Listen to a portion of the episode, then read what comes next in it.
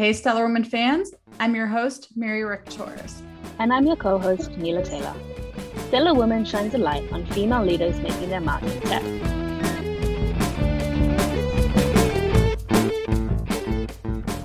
Today, Mila and I are so, so excited because we're welcoming Judge Kimberly Johnson to the podcast.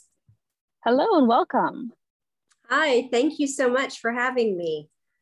We're excited to have you, and we have a lot of questions to get to. But before that, Judge Johnson, for Stellar Woman, we're trying this new section called Highlight of the Week, just a way to start on like a fun, positive, light note.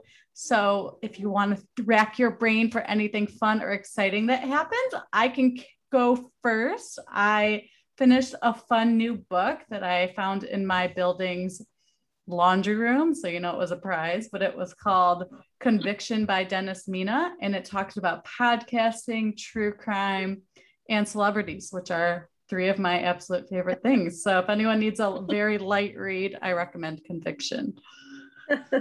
All right, Judge Johnson, let's go to you.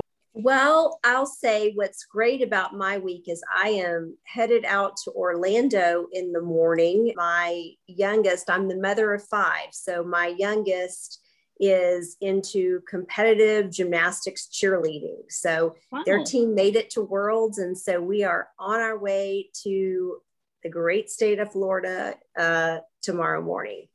Cool. Do you watch the documentary Cheer? Or did your daughter? just about to ask. My daughter watches it. I do not, but it is all of the drama in that show is real. and just it's it so gave, intense, right? Yeah. yeah. It is so intense. I think people don't realize it. You know, I I did a similar thing when I was younger, so I actually get it. Well, best of luck to your daughter. That's exciting. Thank you. Thank you. Um, I will go. Okay, my the highlight of my week is that I have been feeling a little homesick and I found this cookbook online that has pretty much every Australian recipe that I've ever known, plus a thousand more. Like it's this huge book, and it arrived yesterday. So I went through and like put little post-it notes on all the pages of the things that I want to cook, but probably will never get to actually cooking. What's your first one you're gonna do? I want to make so obviously like meat pies in Australia like a big thing, and they have in the book there's like all these different kinds of meat pies, but they have these like party pies, which are mini meat pies. Right. Well, Mila, gotta get cooking. you can be my taste tester, Mary. Always down. Always down. so why don't we jump to Q? So Judge Johnson, tell us a little about yourself and why you went into the law. What interested you? I went to just regular graduate school. I got a business degree and then went on to graduate school for psychology. During that graduate program, I really became interested in psychology and the law. Um, I don't have any lawyers in my family. I don't really, I didn't really know any lawyers at the time. So it definitely wasn't that. I just, it was through the study of psychology. And particularly, I was really interested in jury, both jury selection as well as uh, criminal profiling. So that's why I went into law school. My plan was to get a law degree as well as a PhD in psychology and go that route.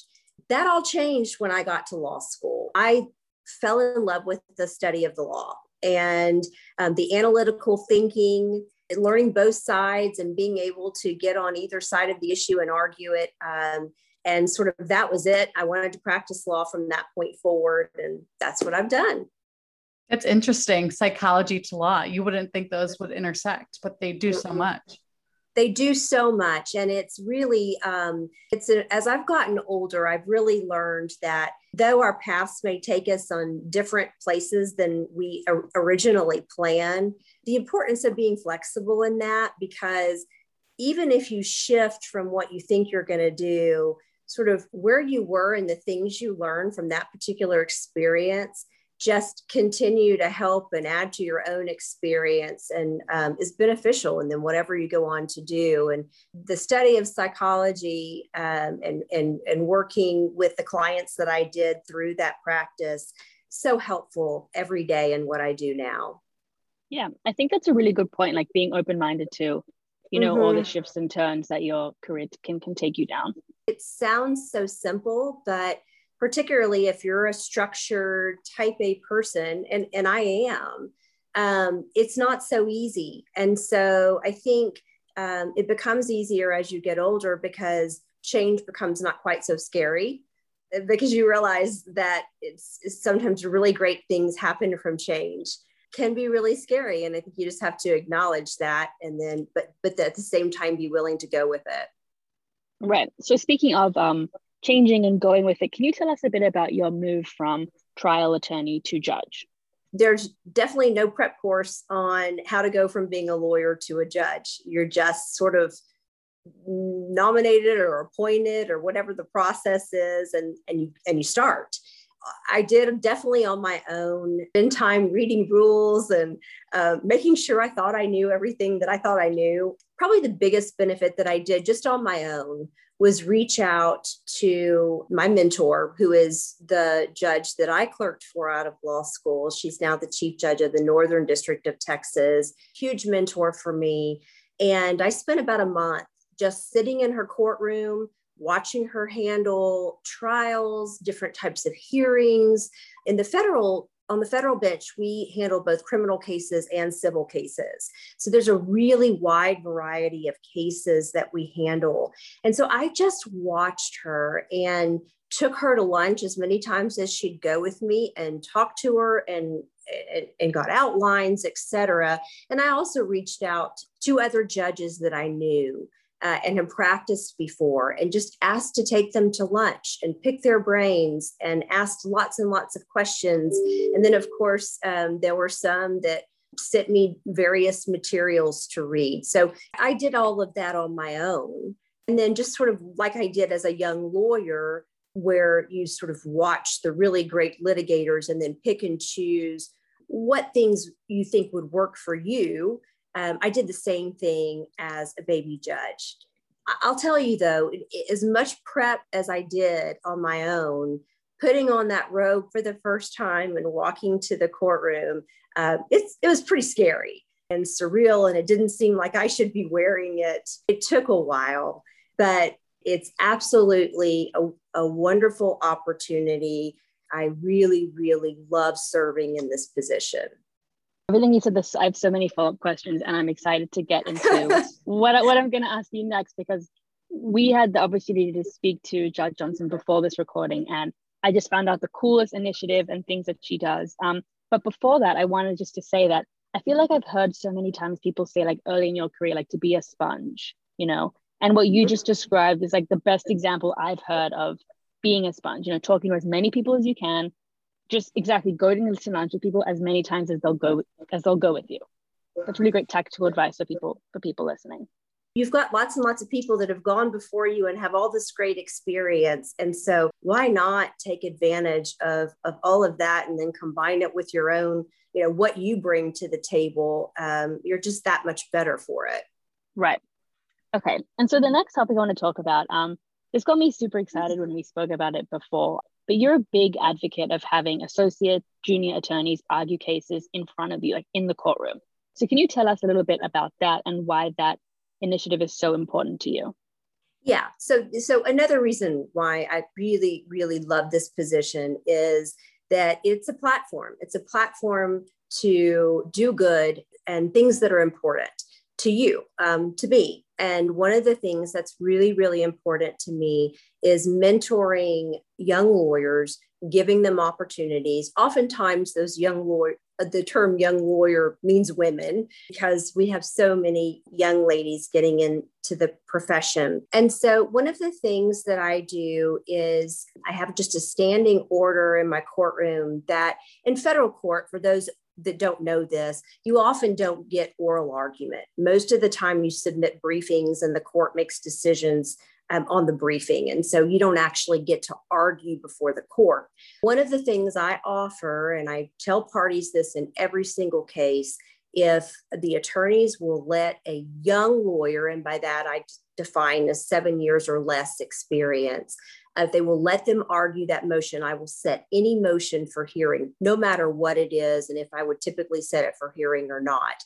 So they just informally let the court know that I set it for hearing. And then I also tell them I then expect the other side to reciprocate and also put a, a young lawyer for argument.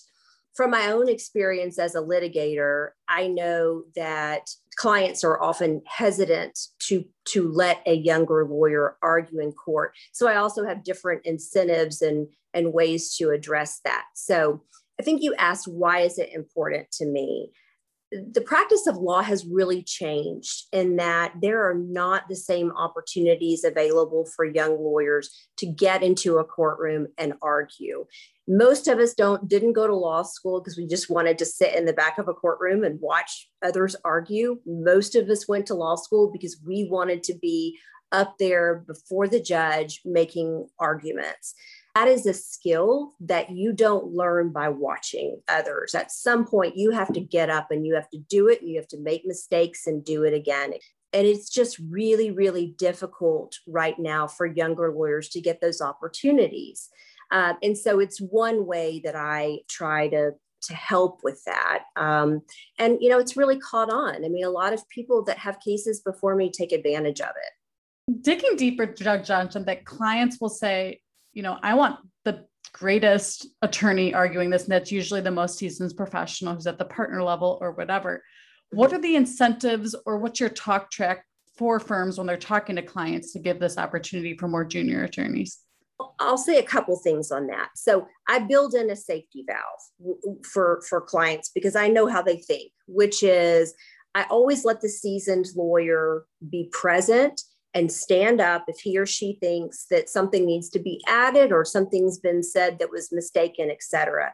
Typically, when a lawyer makes an argument on a motion, it's one lawyer per motion. That's it. And so that's something that a blanket, if you will, it, it gives the client assurance that no mistakes are going to be made. Um, it very rarely is needed. Lawyers like to talk. And so sometimes the senior person will stand up just because they want to get their two cents in, but but it's very rarely needed. It's my experience over doing this for five years that the lo- young lawyers that come in are over prepared. They know their case, um, and and you know it's interesting. There are younger lawyers that oftentimes are giving the sticky notes to the senior lawyers that are making the case.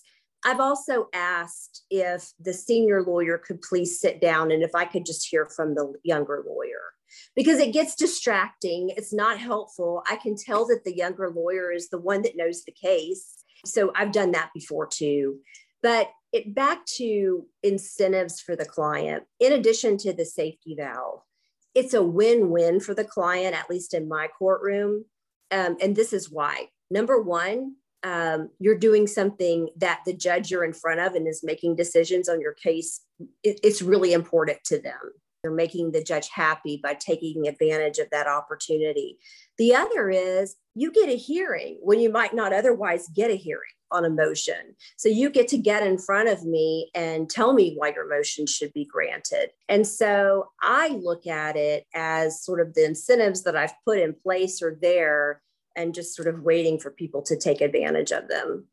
Why do you think it's important for firms to grow their junior employees or junior attorneys rather? Like what's in it for them? Having diversity on your trial team is important. Um, because there are different perspectives that are brought to the table on how issues are viewed and how they can be portrayed that are really, really important to take into consideration. I think a lot of people have figured this out. Not everybody has yet.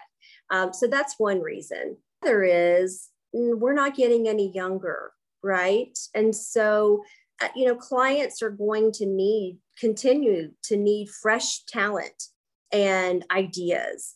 And to the extent that our younger lawyers are not getting the stand up experience in court, they're not going to be as prepared as sort of the lawyers that were trained back in the day where you could just get take a little case and go to court and get that experience.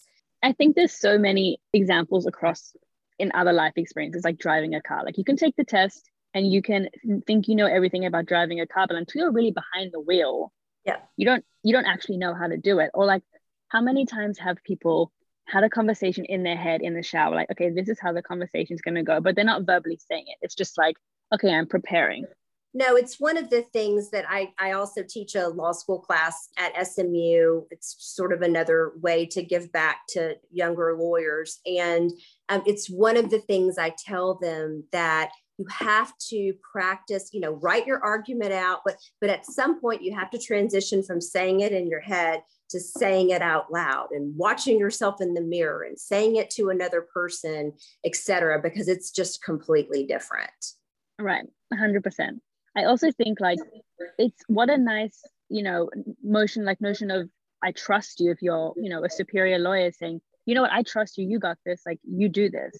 I think yep. it instills so much confidence and I think it's a great retention point as well. Like I think about a company, obviously I'm not a lawyer, but companies where I've worked at and I've had different kinds of managers and my superior saying, You got this, I'm here if you need me, versus someone over my shoulder the whole time. Like I much prefer that autonomy and that trust think it's really um, management style is you know a completely different topic that we could probably talk about for an entire podcast. But right. in my opinion micromanaging someone is not helpful. You're not helping them grow. You're not pushing them to be their best. And you know confidence is key really in any profession but certainly for a litigator. And wow just it just takes one time sometimes for a person just to stand up and successfully make one argument to the court and say okay i just did that.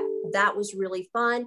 I want to do it again to start off you know them seeking really seeking out those opportunities and getting those opportunities I mentioned the law school class that I take. It's I bring students in actually into the courtroom the last couple weeks so that they get to stand at the podium and make an argument on a, a motion for summary judgment that they draft in class.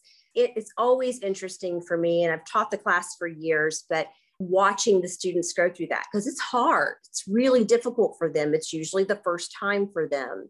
Um, and it's very different doing it in a classroom versus doing it in a real federal courtroom. And but i think the importance and sort of the the way you facilitate someone having the confidence to do something like that is at the beginning of the class you know I'll, i tell people a lot about myself. I, i'll share with them. I'm open with them sort of about my imperfections and what i do well and just creating a, a confidence between the mentee and the mentor and also sort of conveying the notion that you're going to be taking risks. So you're going to make mistakes, and that's okay. This is the safe place to make mistakes and to try new things out. So that's the environment that is necessary, I think, for then people to grow and sort of ultimately be the best they can be.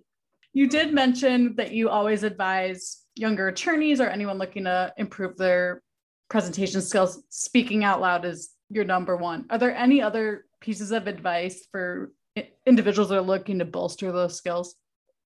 Definitely. Um, so here's a few seek out opportunities, tell people what you're interested in doing.